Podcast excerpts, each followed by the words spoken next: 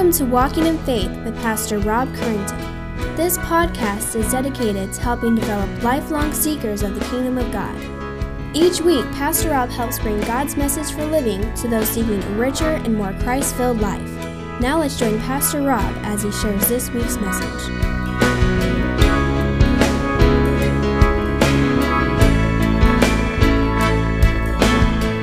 Right, good morning. Good morning. It's good to have you here. Here we come to the near the end of Leviticus, our 11th message, as we've just looking at an overlook of it. I'm going to ask you to turn, if you would, to Leviticus chapter 27. That's where we're going to be, 22 through 27. But you can turn to 27 where we'll start at. We'll be in a few chapters here and there just to kind of get us started. We have this message and then one more next week, and then we're done with Leviticus and then working our way through the Christmas season and then on to the new year. I think if you're like me, if you would agree with me, I think that no one likes to follow the rules. Do you have anyone ever met anyone that just loves to follow the rules? That's what they like to do. I mean, there are a few of you out there. For the most part, though, people don't like follow the rules. From the two-year-old that's running around to the nursing uh, room to the 92-year-old who is trying to run the nursing home, we don't like to follow instructions.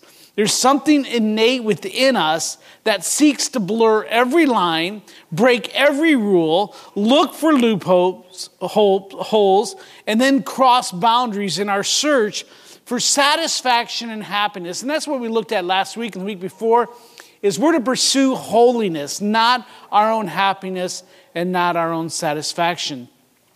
And we learned that God is more interested in our pursuit of holiness rather than our pursuit of satisfaction or happiness. I know that that's tough to believe as American. You know, we, our thing is about the pursuit of happiness, right? Life, liberty, and the pursuit of happiness.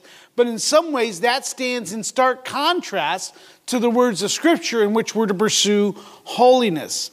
And God, knowing our tendency to mission drift, has graciously given us His Word to guide us in our journey.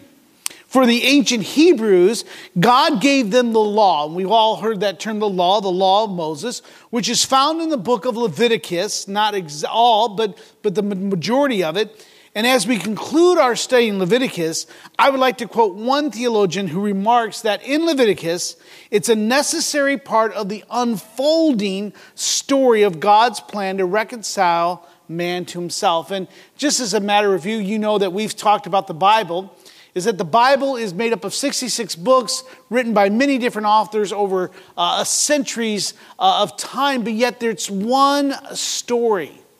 And the Bible's one story is God's plan to redeem man. And it's in the context of God's plan of redemption. Leviticus is another step forward in revealing how God is going to do that. You might recall that Genesis, in our study of Genesis, that in Genesis, God answers the question of how he will provide Abraham the promised descendants, the ones in which the Redeemer would come. Exodus answers the questions of how God will redeem Abraham's descendants out of slavery in order to bring them to the promised land. As Israel struggles with sin and idolatry continues as we go through Exodus and Leviticus, we see the question remains how can a holy God relate to sinful people? Or we can put it the vice versa how can sinful people relate to a God who is holy? As we've seen, God not only initiates, but also provides all that is necessary for his sinful children to approach him. We have read of the four temporary solutions. They're here on the monitor just for a reminder the four temporary solutions in God's redemption plan, how to bring sinful people into the presence of a holy God, is that God instituted rituals that included sacrifices and festivals, purity laws that define what is clean and unclean for them. He ordained priests who were to serve as mediators between God and man. And then lastly, we saw the Day of Atonement that points to the need of a substitute and a redeemer, one to stand in our place and accept the wrath of God. It was through these that Israel was able to approach and worship Yahweh, the personal name of our God. And though Leviticus can be a difficult book for us today, with strange customs and ceremonies and laws, it's important for Christians to read and meditate on it. God has preserved this ancient text. It is part of the inspired Word of God that is profitable for doctrine, for rebuke, for correction, and training in righteousness. Leviticus reminds us of the grace of our God and the cost of our sin. It demonstrates God's grace and mercy in providing a mediator to contend with an almighty God.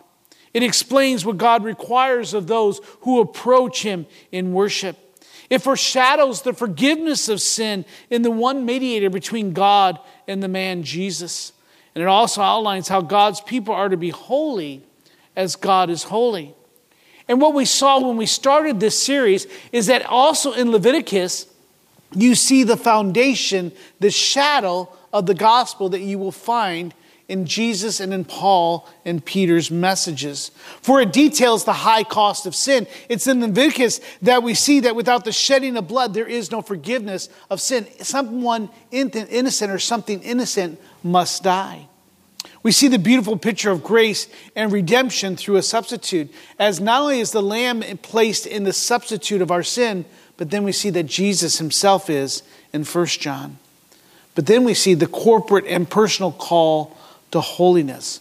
Do not live like the Canaanites, came the message. In the same way, in 1 Peter, we as obedient children are not to be conformed to the passions of our former ignorance, but as He who is holy has called us to be holy.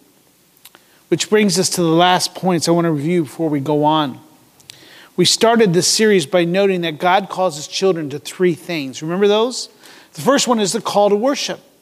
That's the, excuse me, just finishing the end of this cold. But the call to worship is a proper response to the creator of the universe and redeemer of man. There was the call to holiness, and we spent some time on that. That's the proper pursuit as a way of life to a God who is holy and demands that we also. And then, thirdly, was the call to obedience, and that was the proper actions and response of a grateful heart of one who has received mercy. Today, we're going to continue with some final instructions on that call to obedience that we started last week. It has been around 30 days now as we look at Leviticus. It's been around 30 days since they have finished the building of the tabernacle and Yahweh's glory descending down upon the mount, uh, onto the most holy place. Before heading into the wilderness on their journey to the promised land, Yahweh gives Moses some final instructions for Israel to live by as we come to the end of this chapter. We call this the law. Now, the law of Moses identified for Israel, it was very important for it, identified for Israel who their God is. He was the creator of the universe, their deliverer, their redeemer. His name is Yahweh. I am, is what he shares with us. The law also uh, identified their identity as the chosen children of God. It also identified their calling as to be holy as God is holy, as well as giving them their purpose. You were to be a light to the Gentiles. You were not to live like them. You were to live in a different way. And then also gave them God's expectations for them to obey all of the laws that He had given them. So the law was very important to those children of Israel. With that, I'd like to read uh, Leviticus chapter 27, verse 34. It's here on the monitor, but I again encourage you for your Bibles. If you do not have one, we'd love to give you a free copy of one. But in Leviticus chapter 27, verse 34, we read this that these are the commandments that the Lord commanded Moses for the people of Israel on Mount Sinai. So, Father, with that, Let us approach these words with reverence. Let us approach them with the um, attention they deserved as your commands, as your words revealed to sinful men and women that you've called to be your children. Though they may be strange and difficult and different for us to understand, Lord, let us open up our minds and hearts. I pray that you would just help us to respond to your word in the proper way. We praise in Christ's name. Amen. I want to take some moment to review some of these final instructions. We're going to look at them in a big overview.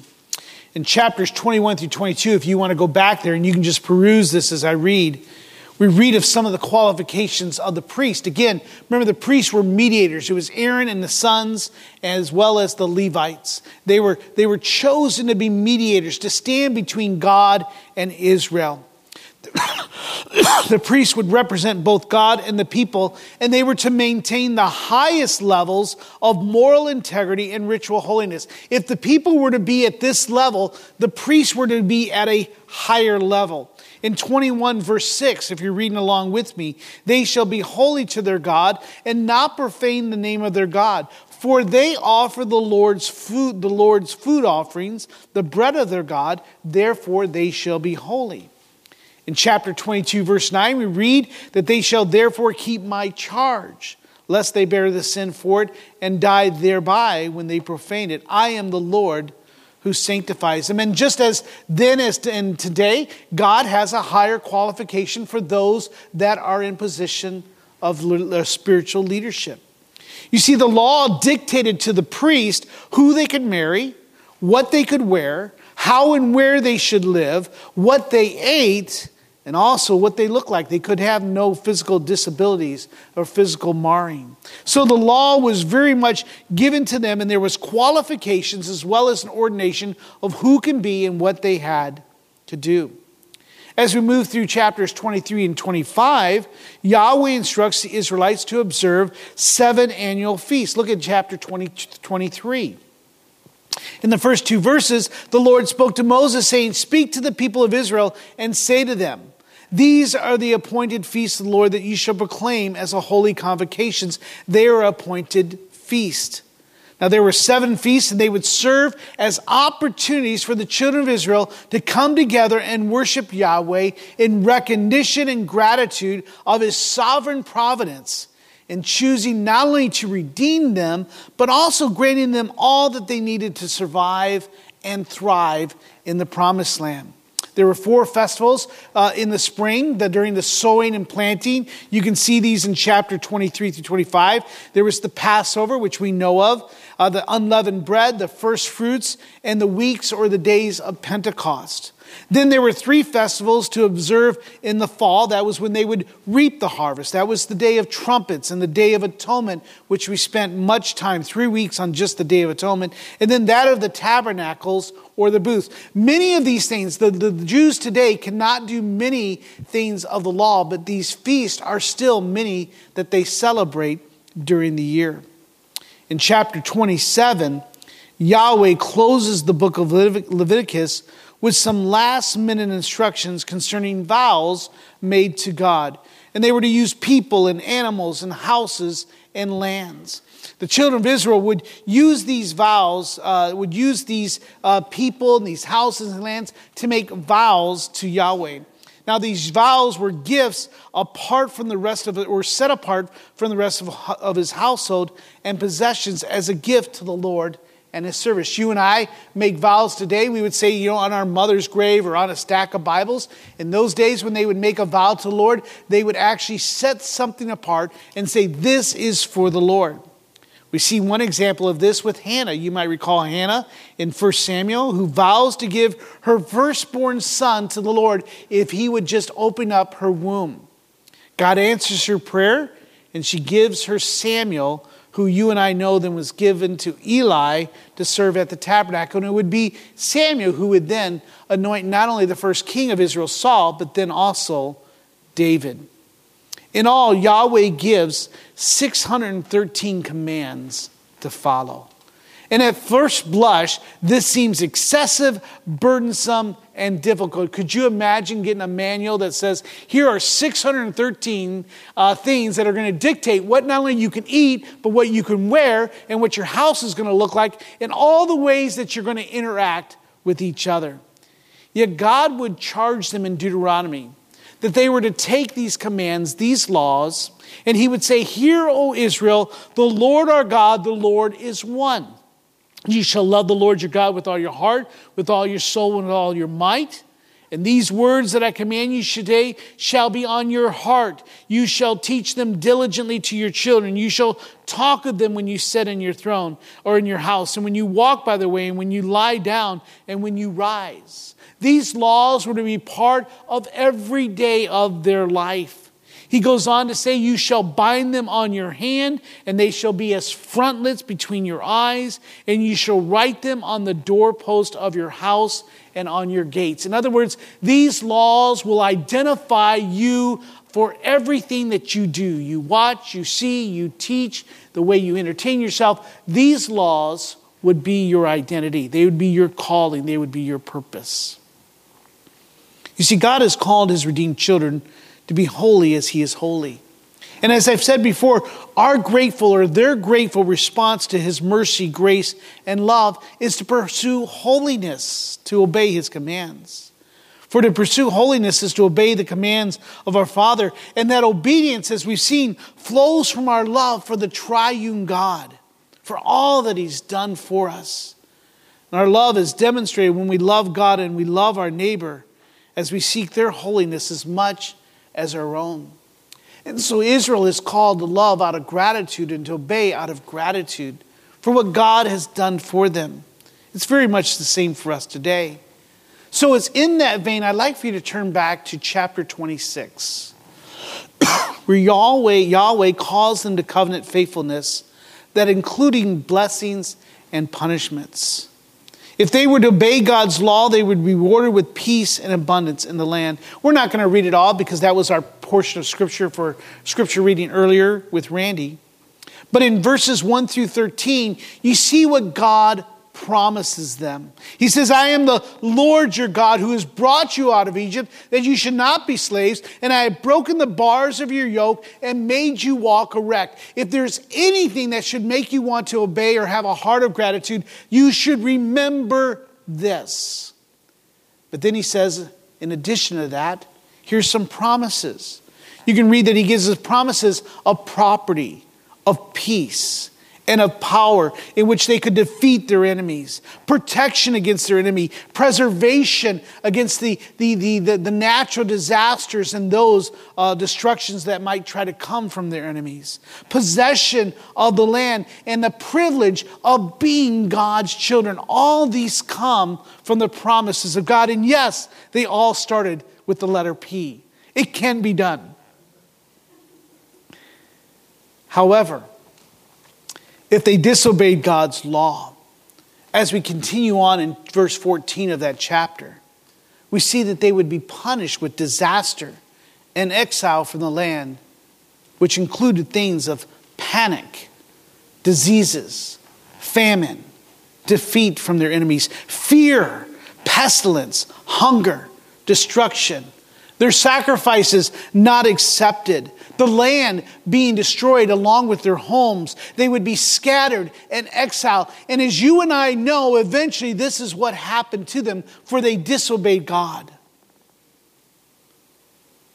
Not only that, but go down to verse 21 of chapter 26 and read that God promises to punish them severely if they do not repent. In other words, if these disobedience come and your rebellion comes, he says, these are the things that you will suffer. But then look what he says. These things are to cause you to repent. But listen what he says in verse 21. Then if you walk contrary to, to me and will not listen to me, I will continue striking you sevenfold for your sins.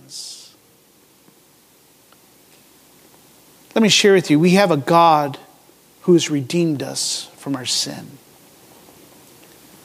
Just like the ancient children of Israel, we are God's chosen people. That's the gospel, that's the New Testament.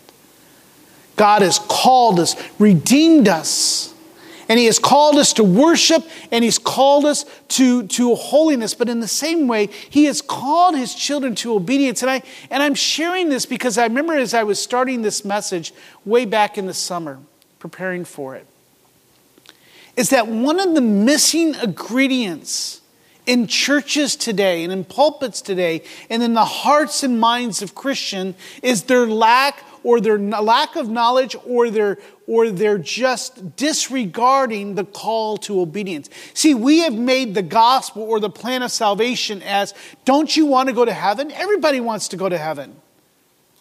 Who's that country singer? Even he wants to go to heaven. He just don't want to go right now. That's kind of how all of us kind of are.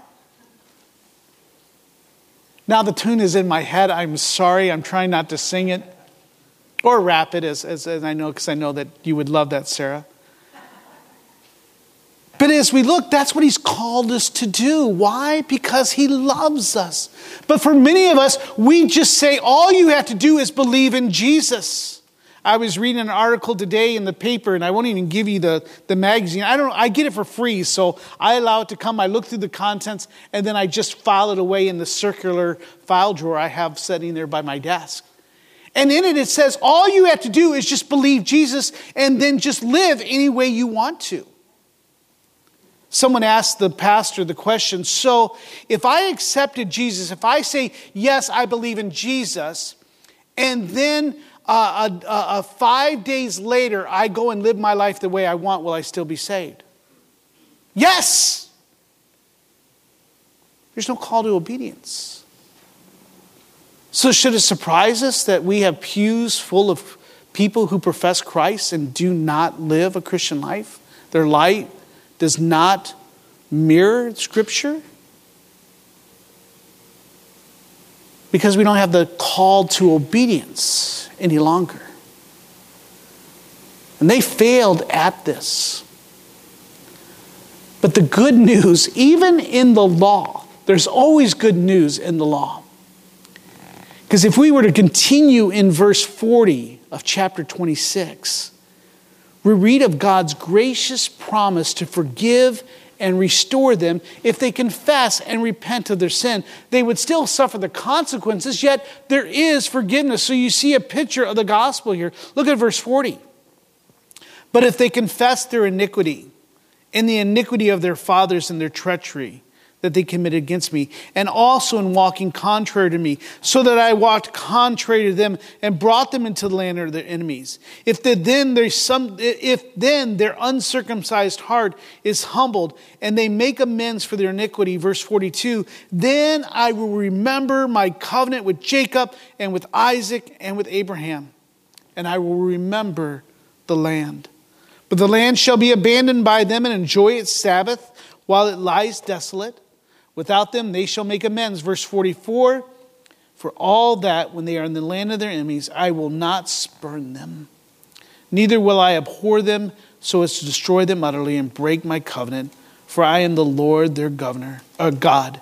And verse 45 But I will for their sake remember the covenant with their forefathers, whom I brought the land of Egypt in the sight of the nations, that I might be their God.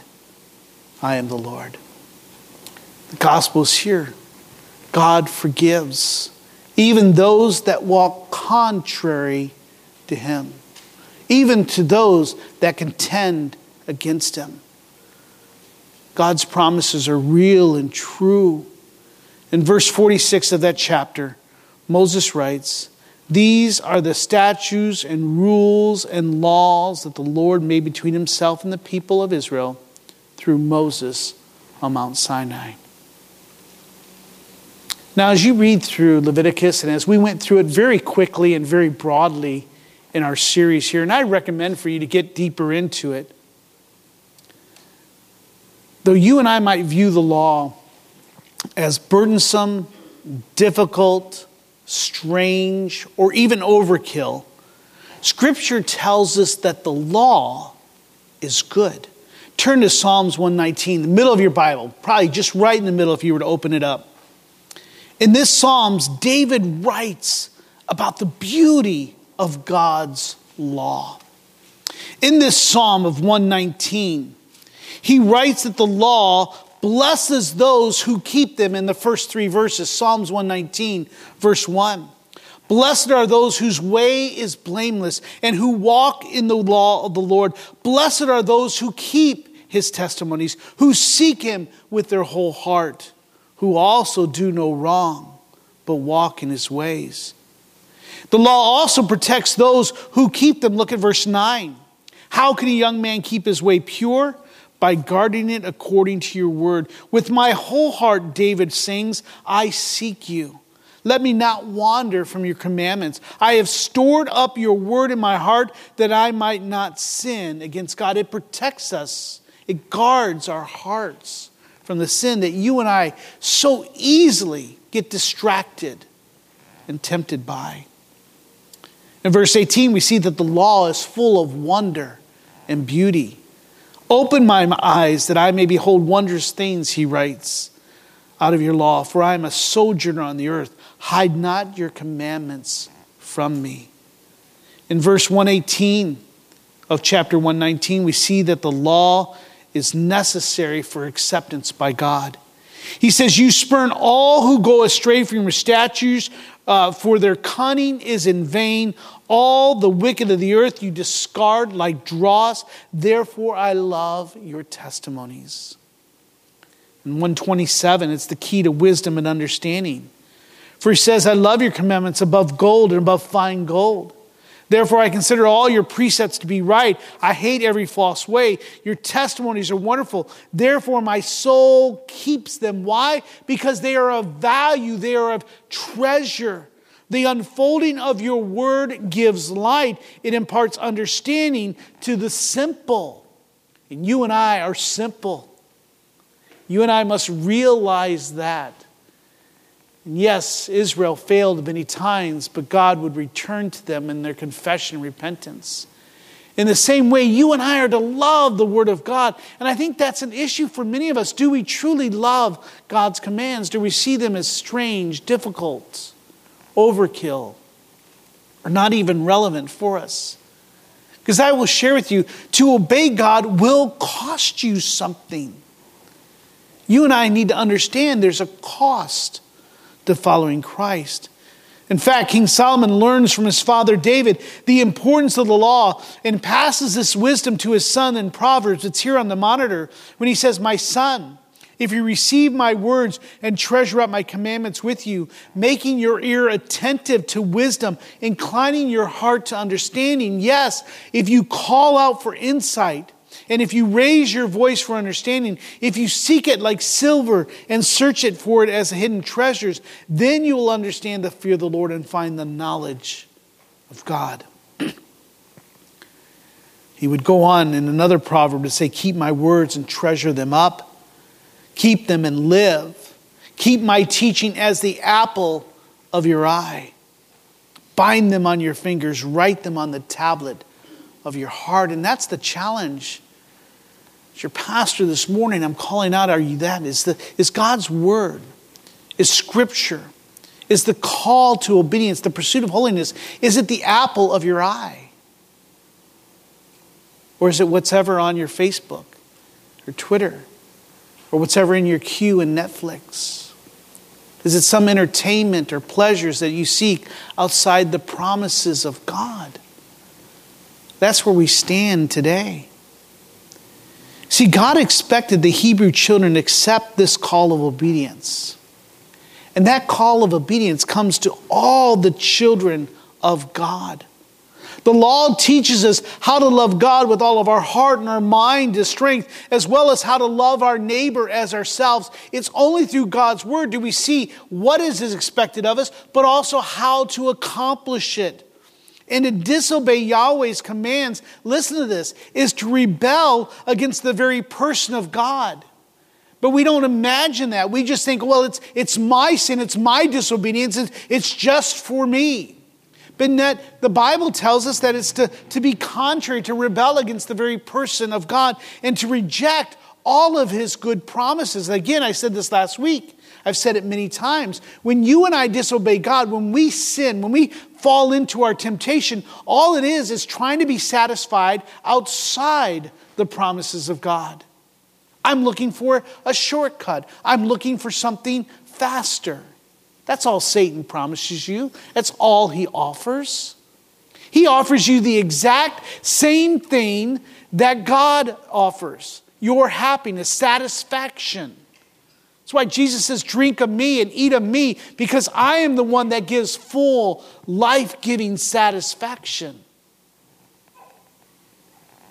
Grace to You, which is a ministry of Grace Community Church where John MacArthur pastor, remarks that those who turn aside from the lamp of God's word and grope in the darkness after subjective impressions open themselves up to deceptions, disappointment, spiritual failures, and all manners of confusion. In other words, what he's saying is when we, when we abandon the word of God and go upon our oppressions or our thoughts or our reason or our logic, we wind up with deception, disappointment, and spiritual failure. That is what happened to Israel. Why? Because they followed the Canaanites into their demonic pagan folly. But you and I, to, to not follow in their steps, we need to stay grounded in the Word of God. That is what he's calling them here in these last passages of Leviticus. Stay firm, follow, obey the call to obedience. Unfortunately, Israel would disregard the promises of God and abandon their pursuit of holiness. I'm afraid many of us have done the same today. That same warning goes for us. No, you and I are not under the law of Moses today, but we're under the law of Christ. No, you and I are not called to obey the Levitical law, though it is written for our benefit and our good and for God's glory. And next week, I want to encourage you to be here because we're going to finish our series with a look at the relevancy of the law to us today. What, does the law mean for us today? What about those who say, uh, uh, why don't you live like that? If you, if you say you're going to, this is wrong, why don't you do these things? And even though it may not be for us today or we're not under it, it's still relevant for us today. You and I, like the children of Israel so long ago, are called to obey God's command. In John chapter 5, verse 14, Jesus heals a lame man. And he says, Sin no more, that nothing worse may happen to you. You see, when you and I sin, we disregard, when we reject, ignore, and disobey the commands of Scripture, you and I fall into sin. We can be like attorneys who comb through the law looking for loopholes. And as I said earlier, Scripture is profitable for teaching us what is right and what is wrong. It is profitable to tell us uh, to when we have strayed and how we can transform our heart and behavior. It is profitable to train our minds on how to pursue holiness and righteousness. You and I need the law of God. And I know how it is. I'm not immune to the things of this world. I see the struggles that you and I have. I probably have the exact same ones, and maybe some that are different from you. But you and I are all wanting to fit in. We're wanting to walk into work and walk into with our families and friends, and we want to just fit along. We want to get along, but yet we're coming now where we realize we are living in a world that is hostile to our faith. So then, how then do we live in a world that is hostile to our faith? When the Bible tells us not to, to seek the things that are in the world, but to seek the things that are, that are above, that are in heaven, how do we do that without seeing uh, strange and abnormal? It's how many of us see us. And then we're tempted to give in, to cheat a little bit, to look for loopholes. But God has called us to a higher standard. You see, Scripture identifies for us who our God is the creator of the universe, our deliverer, our redeemer. And his name is Yahweh. And he calls us to worship, to holiness, and to obedience. The scripture identifies for us who we are, that we are the chosen children of God, made in his image. And, and we, one day we will be united with him. It gives us our calling to be holy as God is holy. It identifies for us, as it did for the ancient children of Israel, our purpose to be a light to the world, to be the fragrance and the aroma, so that they may come and know Christ. And then the expectation to obey all the laws of our God. Why? Because they're greater than precious and more precious than silver and gold. Like Leviticus, God gives promises to Christians who lovingly obey his commands. And with this, I want to close. Turn to Revelation chapter 22. It's the last book and the last chapter of the Bible. It should be easy to find. In this passage, we find the final charge written by a man who's inspired by the Holy Spirit. In Revelation chapter 22, would you look down to verse 12? Behold, John writes, I am coming soon. This is the words of Christ. Bringing my recompense with me to repay each one for what he has done. I am the Alpha Omega, the first and last, the beginning and the end. Blessed are those who wash their robes so that they may have the right to the tree of life, that they may enter the city by the gates. Outside are the dogs and the sorcerers and the sexual immoral and the murderers and idolaters and everyone who loves and practices falsehood. There will be a difference between those who obeyed and those who disobeyed.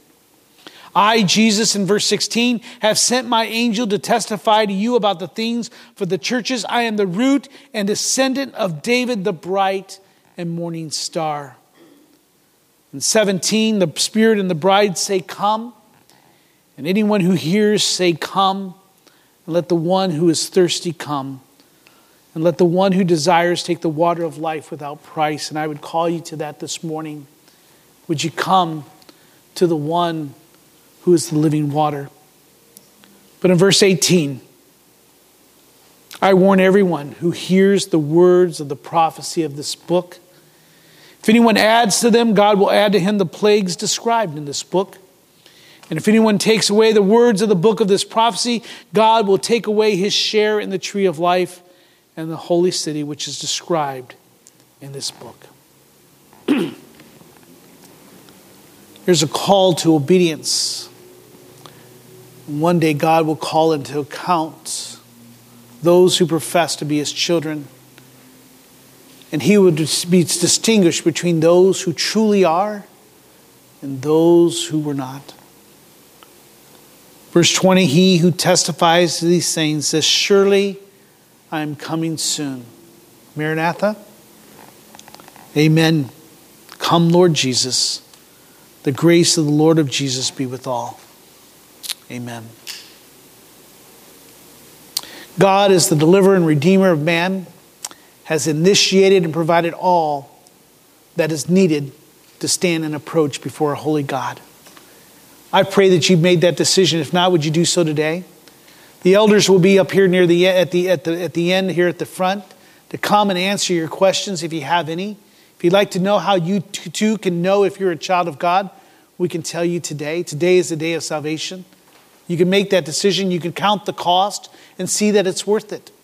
You may be here and you may need to come and recommit to obeying the call of Christ. For as the Redeemer and Deliverer, He has called us to worship Him. He has called us to pursue holiness above all things and called us to obedience. Would you follow those calls this morning to the God who created you and has redeemed you and is going to reunite you with Himself? We praise in the name of Christ. Amen. So the worship team comes up. I just ask for you to take a moment to pause, to consider the words of Scripture here in the exhortation. And would you take a moment just to pray and ask the Holy Spirit, how should I respond this morning? Maybe it's coming to Christ for the very first time. Maybe it's a time of repentance and confession that you have not obeyed the words of Scripture or you've not held them up with the degree that you should. Maybe it's just a recommitment to the call to obedience, to holiness, and to worship. Whatever it may be, respond to the Spirit's work in your heart.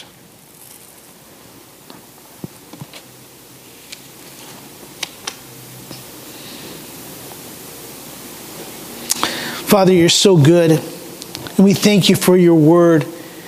And I could say clearly, and I think honestly, that I don't always hold your word as valuable and treasurable as I should.